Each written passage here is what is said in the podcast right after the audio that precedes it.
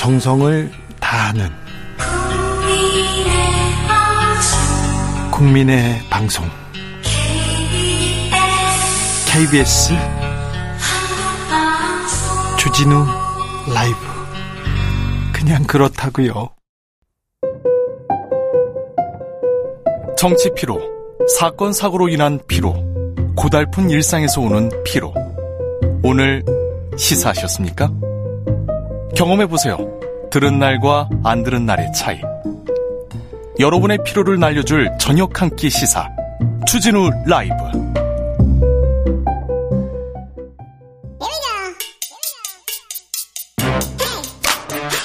뉴스를 향한 진지한 고민, 기자들의 수다. 라이브 기자실을 찾은 오늘의 기자는 은지혁이요. 시사인 김은지입니다. 첫 번째 뉴스부터 가보겠습니다. 네, 지난주 금요일에 김영호 통일부 장관 후보 청문회가 열렸습니다. 청문회가 열렸는데 어떤 내용이 나왔습니까? 네, 무엇보다 자료 제출을 놓고 파행이 빚어졌었는데요. 김 후보자가 자료 제출에 충실하게 하지 않자 인사검증이 불가능하다고 야당에서 항의하는 것이 주로 이뤘습니다. 예. 뭐 전날도 기자회견이 있었는데 당일도 이런 이야기가 계속 이어졌거든요. 그런데 어떤 자료를 안 냈대요? 네, 대부분 자료를 내지 않았다라고 하는 것이 야당의 주장이긴 한데요. 이렇게 주로 눈에 띄는 것이 유튜브 관련된 자료, 예? 재산 관련된 집 계약서, 그리고 음주운전 관련된 자료, 이런 것들이라고 합니다. 아니 근데 집 계약서도 안 내놨어요?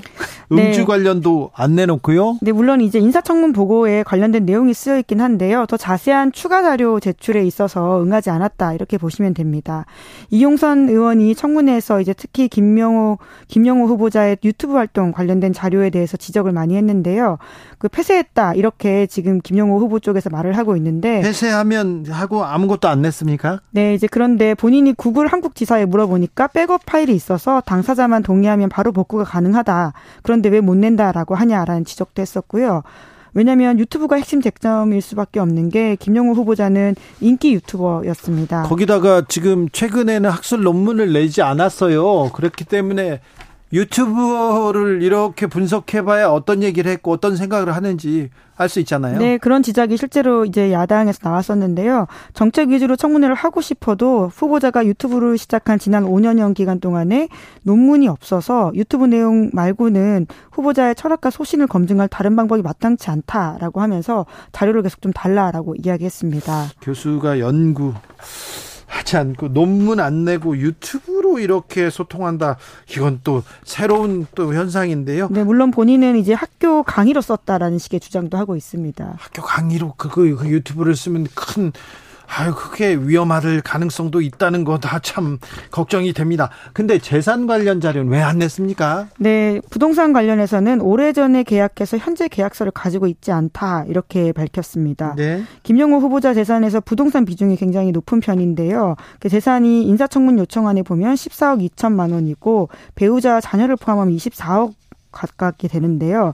어, 실제적으로 부동산이 여기서 차지하는 비율이 높습니다. 그럼에도 불구하고 부동산 매매 및 임대차 계약서를 공개하지 않았고요. 뿐만 아니라 가족 관련된 재산도 후보자 가족의 개인 사생활에 관한 사항이며 본인들도 동의하지 않아서 제출하기 어렵다라는 점을 양해해달라고 이야기했습니다. 후보자 가족들 다 안 냈군요.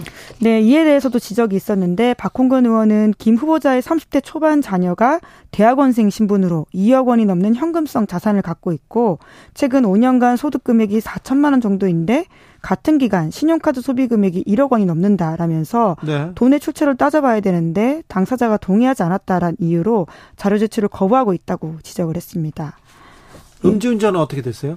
네, 음주운전도 이제 인사청문 요청 자료를 보면 김영호 후보자가 이천사 년 음주운전으로 벌금 백만 원형을 받았습니다.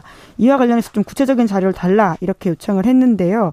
통일부 인사청문회 준비팀은 후보자가 동의를 안 해서 제출할 수 없다, 이렇게 밝혔습니다. 그러면 자료 제출을 하지 않아서 그러면 인사청문회 제대로 못했다, 이렇게 지금 결론이 났네요.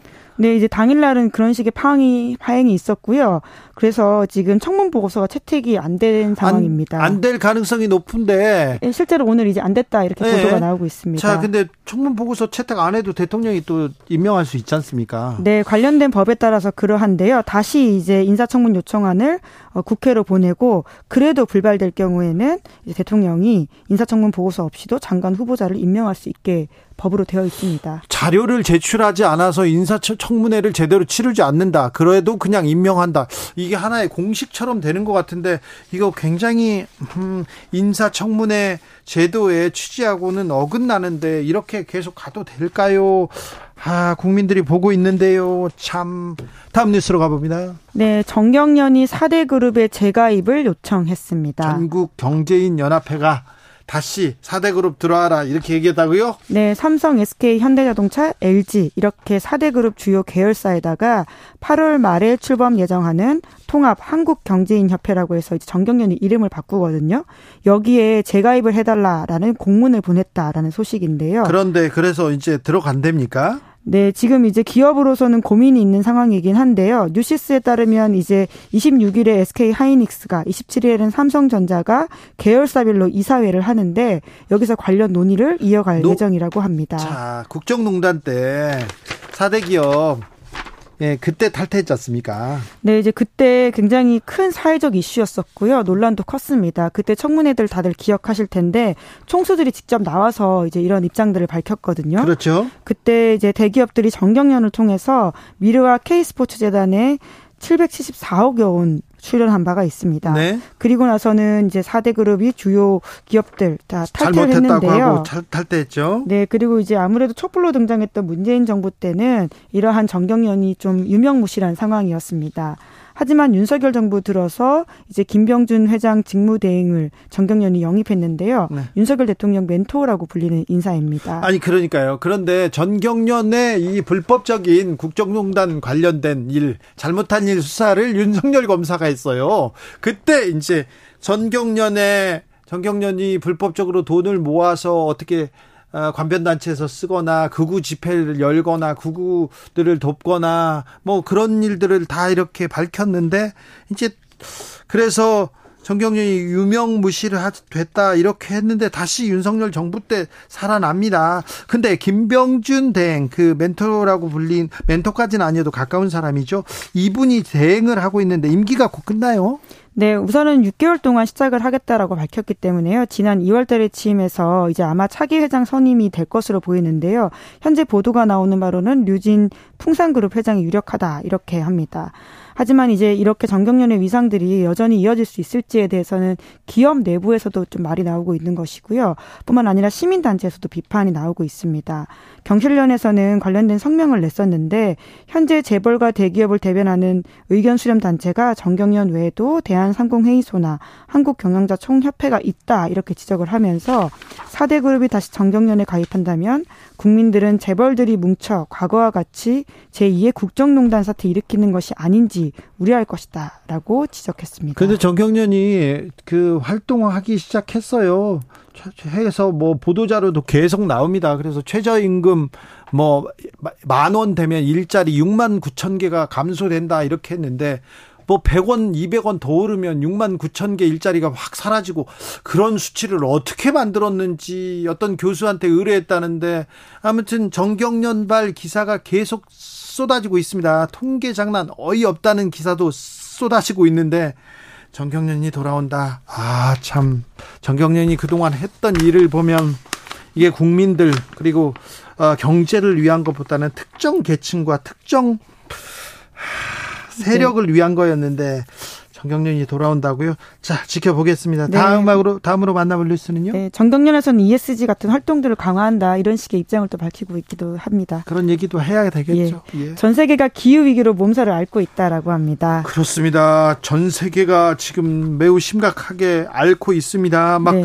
더워서 덥 덥다. 그래서 산불 난다 이런 얘기 있어요. 큰 불 났어요, 그리스에? 네, 그렇습니다. 그리스 동남부 휴양지 로도스 섬이라고 있는데요. 예? 여기에 산불 때문에 주민과 관 관광객 삼만 명이 긴급 대피했다라고 합니다. 예? 닷새째 불이 사그라들지 않고 있다라고 하는데 게다가 사십 도가 넘는 이상고온이 십일일째 이어지고 있다라고 해요. 예? 그래서 지금 이런 것이 단순히 끝나는 게 아니라 십육 일 혹은 그 이상까지도 될 수 있다라는 예측이 나오고 있는데요. 과거의 최장 폭염 기록이 십일 연속이었는데 천구백팔십칠 년 기록이거든요. 이 기록이 깨질 수도 있다라는 예측이 나오고 있는데 이러한 문화가 더 심해진 것은 고온 건조해진 기후이기 때문이다라는 분석이 나오고 있습니다. 자, 어디가 팔팔 끓죠? 그러면요. 집중호우로 이어집니다. 네, 인도가 지금 그런 상황이라고 합니다. 물론 네. 우리도 지금 거기서 자유롭지 못한 상황인데. 그렇습니다. 우리도 너무 덥다가요. 아주 덥다가 지금 집중호우. 비가 내렸다면 퍼붓지 않습니까? 네, 인도는 칠월이 통상적인 우기라고는 하는데 지금 더 심각해서 지난달에 부터 시작해서 지금 육백 명 이상이 사망한 것으로 집계됐다라고 하거든요. 네. 도로가 함몰되고 주택이 붕괴되고 이런 상황이 심각하다라고 하고요. 캐나다에서도 오십이 년 만에 가장 많은 비가 내려서 수해를 겪었다라고 하는데. 캐나다 얼마 전까지만 해도 폭염에 몸살 앓는다. 그래서 산불도 꺼지지 않는다. 그 얘기했는데 바로 폭우 내리지 않습니까? 네. 하루 만에 삼 개월치 강수량이 내릴 정도라고 합니다. 네. 굉장히 심각한 상황이라고 보이는데요. 하지만 전 세계적인 기후위기 대응은 여전히 잘 안 되고 있다. 이런 비판이 나오고 있습니다. 그렇습니다. 시베리아가 지금 삼십팔 도 넘었어요. 얘기도 하고 동토가 녹았어요. 그런 얘기 계속 나오고 있거든요. 우리가 지금 대응 잘 못하고 있어요. 네, 지이십이 특히 전 세계 온실가스의 팔십 퍼센트 내뿜는 나라인데요. 이 나라들의 에너지 장관들이 한자리에 모였습니다. 그럼에도 불구하고 화석연료 감축 논의에 대해서는 빈손으로 마무리됐다라고 하는데 네.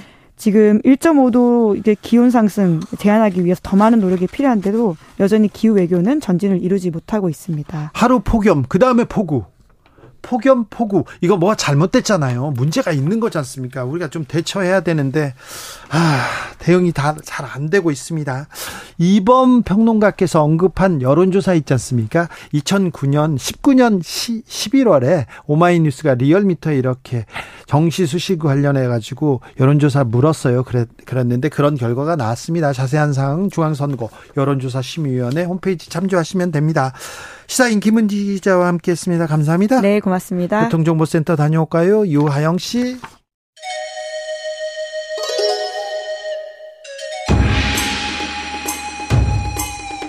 빛보다 빠르게 슉슉 바람보다 가볍게 슉슉 경제 공부. 술술 경제를 알아야 인생의 고수가 된다. 경공술. 오늘 주진우 라이브 경제 선생님은 염승환 이베스트투자증권 이사입니다. 어서 오십시오. 네, 안녕하세요. 네.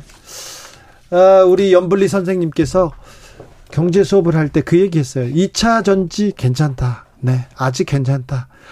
투자해도 된다. 이렇게 했는데 이 차 전지 막 날아갑니다.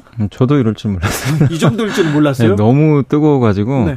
근데 오늘은 이제 분위기 말씀드리면 이제 기존까지는 그 에코프로가 에코프로가 막 끌고 네. 그러고 가더라고요. 근데 에코프로가 좀 주춤하고는 있거든요. 최근에 예. 근데 바톤은 이제 포스코 그룹이 이어받았습니다. 포스코가 지금 날아갑니까? 네, 그래서 오늘 포스코 홀딩스가 오늘 하루에만 십오 퍼센트 이상 올랐고요. 아이고. 그 그래서 시가총액이 지금 이제 순위로 보면. 예.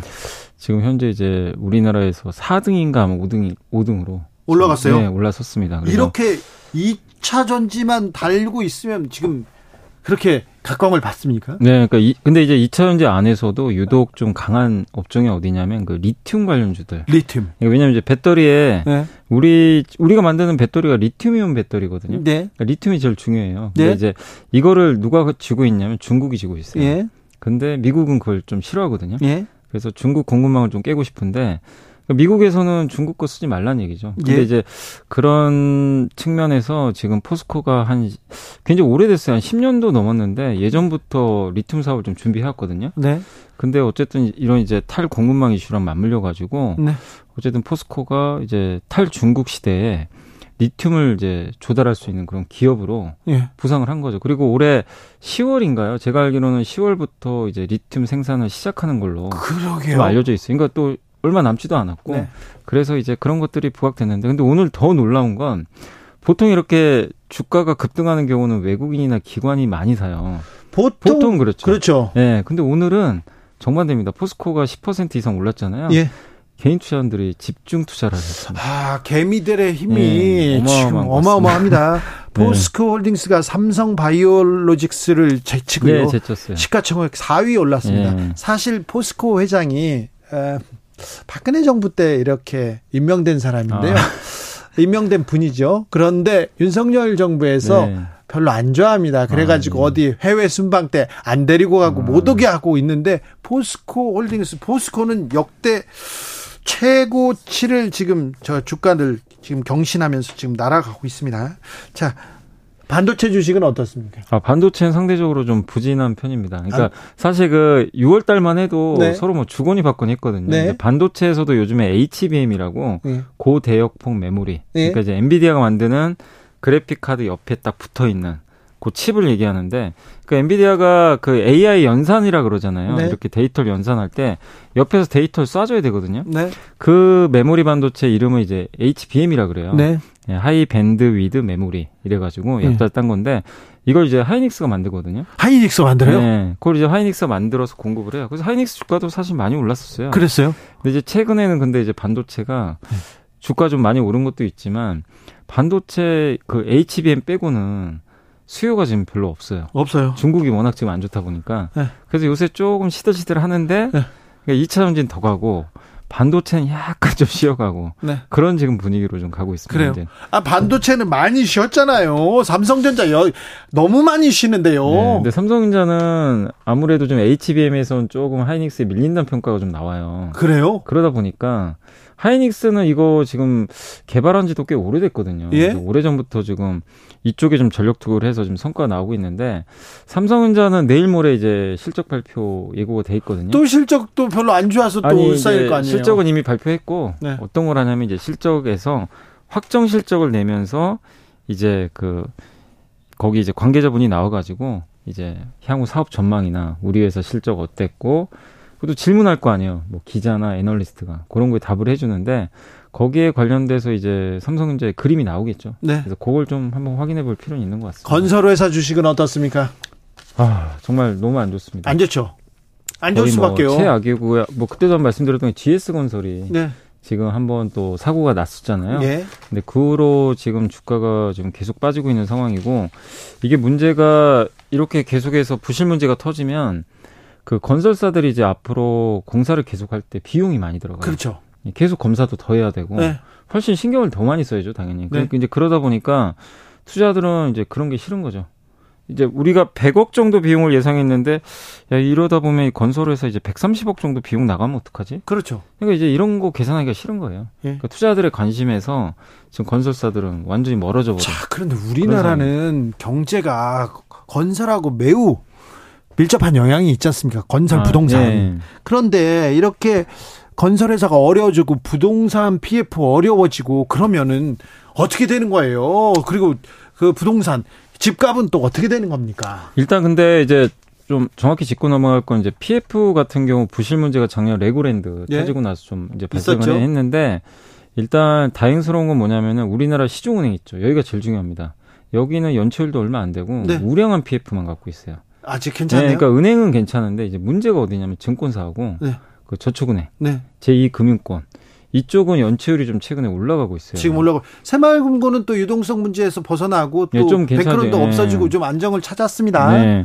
그런데 이제 좀 그 증권사나 저축은행은 최근에 연체율이 올라가요. 예? 그러니까 이제 예전에 이쪽 특히 증권회사들이 부동산 피에프, 피에프 투자를 굉장히 많이 했거든요. 예.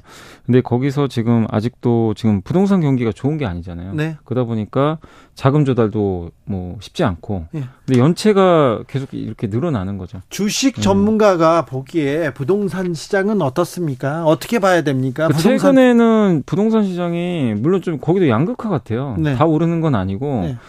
이제 흔히 말하는 이제 좋다는 지역 위주로는 오히려 지금 부동산이 또 괜찮다고 굉장히, 예, 굉장히 분위기가 지금 부동산 기사 괜찮다, 지금 안 사면 큰일 나, 그런 기사 많이 나오거든요. 네, 근데 이제 이렇게 나오는데 예. 저는 이제 관건은 그거거든요. 그러니까 이 대출로, 그러니까 부동산은 주식과 좀 다르게 거의 대부분 대출로 사잖아요. 그렇죠. 근데 대출이 줄은 걸로 알고 있거든요. 네. 네, 작년부터. 예. 그 작년에 대출 증가율이 줄다 보니까 부동산 가격이 급락을 했어요. 사실은 네. 좀 빠, 많이 빠졌죠. 근데 지금 상황에서 대출이 또 늘 수 있을까? 좀 그런 생각이 좀 들긴 들어요. 근데 저는 개인적으로 내년에는 이제 금리 인하는 좀 할 것 같거든요. 내년 정도면은 네. 미국이 아마 이제 금리 인하 사이클에 들어가니까 지금은 올리잖아요. 지금 한 번 더 남았어요. 한 번 더 올린다고요. 네, 그래서 제가 뭐 부동산 전문가 아니라서 뭐라고 아, 말씀 못 드리겠지만 네. 제가 그냥 금리만 봤을 때는 그렇죠.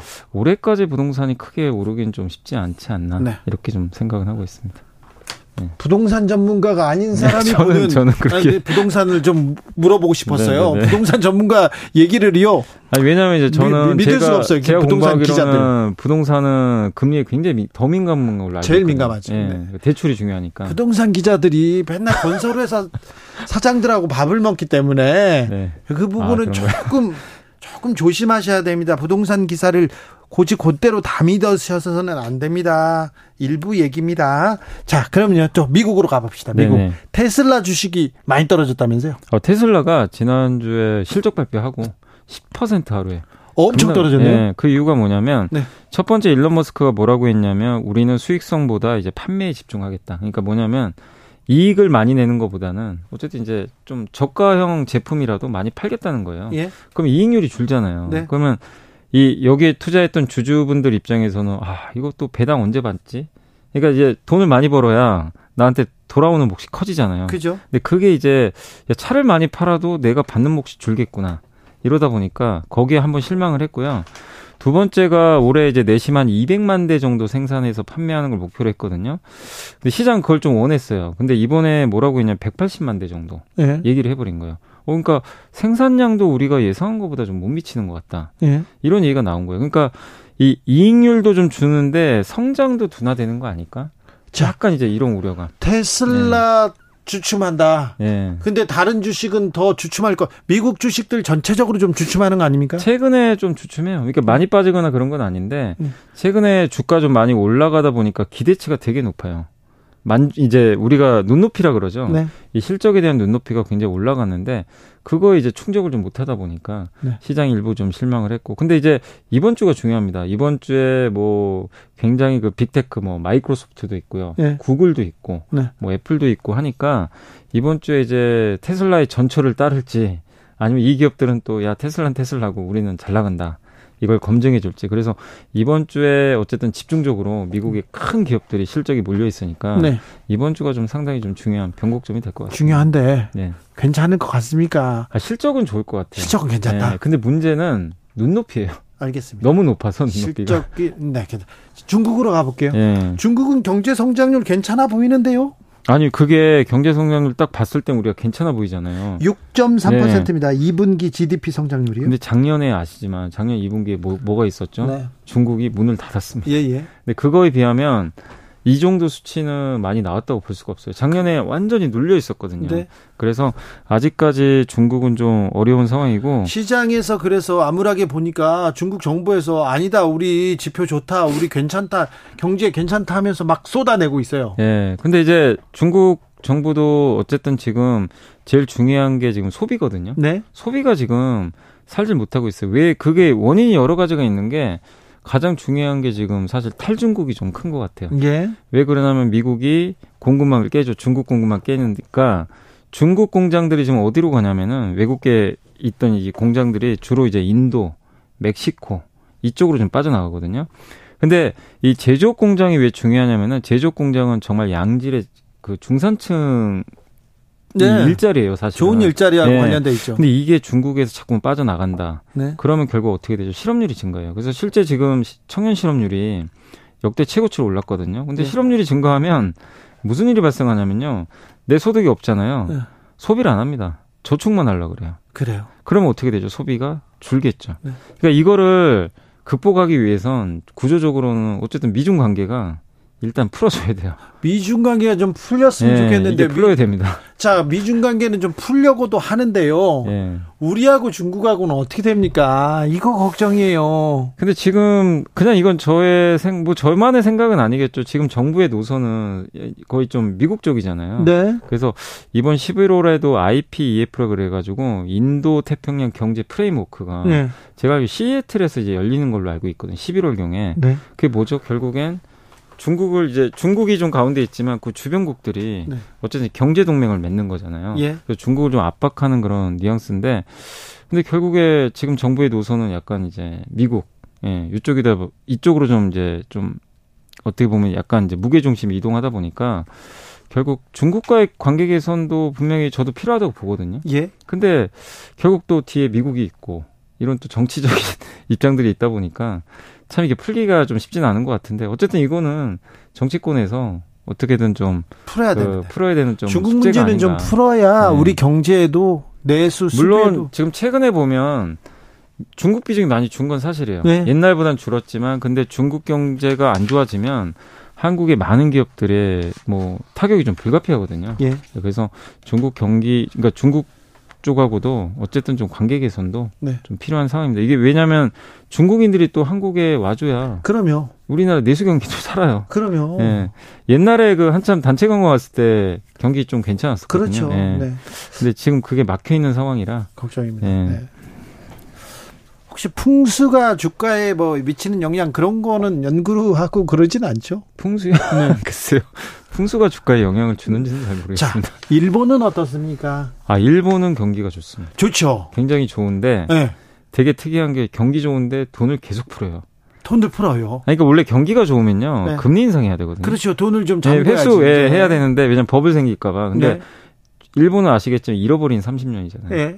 그러니까 쉽게 지금 돈 푸는 건 멈출 수가 없어요. 계속 풀어요. 지금 경기 좋은데 알겠는데 이거 일시적이면 어떡할까? 이 네. 걱정을 좀 계속하고 있어요. 그래서 계속 풀어주고 네. 돈을 풀고 지금 고용 잘 되고 네. 지금 경제 잘 되고 기업도 잘 되고 있습니다. 네, 잘 되고 있는데 돈은 계속 푸니까 네. 금리는 낮고 그러니까 일본에 투자를 많이 해요. 네. 어, 금리가 낮으니까. 그러니까 이제 일본 경기는 더 좋아지는 그런 흐름인데 그러나 이제 이게 영원할 수는 없어요. 네. 영원히 돈을 풀 수는 없지. 요새 엔저라 그러잖아요. 네. 그래서 한때 그때 백 엔당 팔백 원대까지 네. 떨어져서 요즘에 은행 가면 엔화로 바꾸시는 분들이 굉장히 많다고 하시더라고요. 네. 근데 저는 뭐 그렇게 나쁘진 않다고 봅니다. 어차피 엔화라는 게 그 나라의 이제 가치를 나타내는데 언제까지 돈을 풀 수는 없거든요. 그리고 네. 저는 미국이 이번 칠월에 금리 인상 한번 하면 이제 마지막 같아요. 예.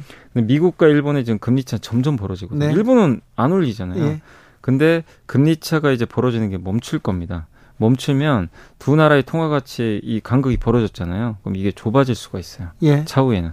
그래서 일본 엔화도 결국 하반기엔 좀 한번 정상화 올라갈 될, 것이다. 예, 조금. 그래서, 네. 네. 그래서 자, 일본 투자, 일본 기업에 투자하는 사람들 많습니다. 일본 엔화에 투자하는 네. 사람도 있고요. 지금은 뭐 나쁘지 않다. 제가 주식 투자는 못하지만 네. 엔화 투자는 할 수가 있거든요. 그래요? 저도 좀 해놨습니다. 아, 엔화 투자를요? 네. 아, 그러셨어요?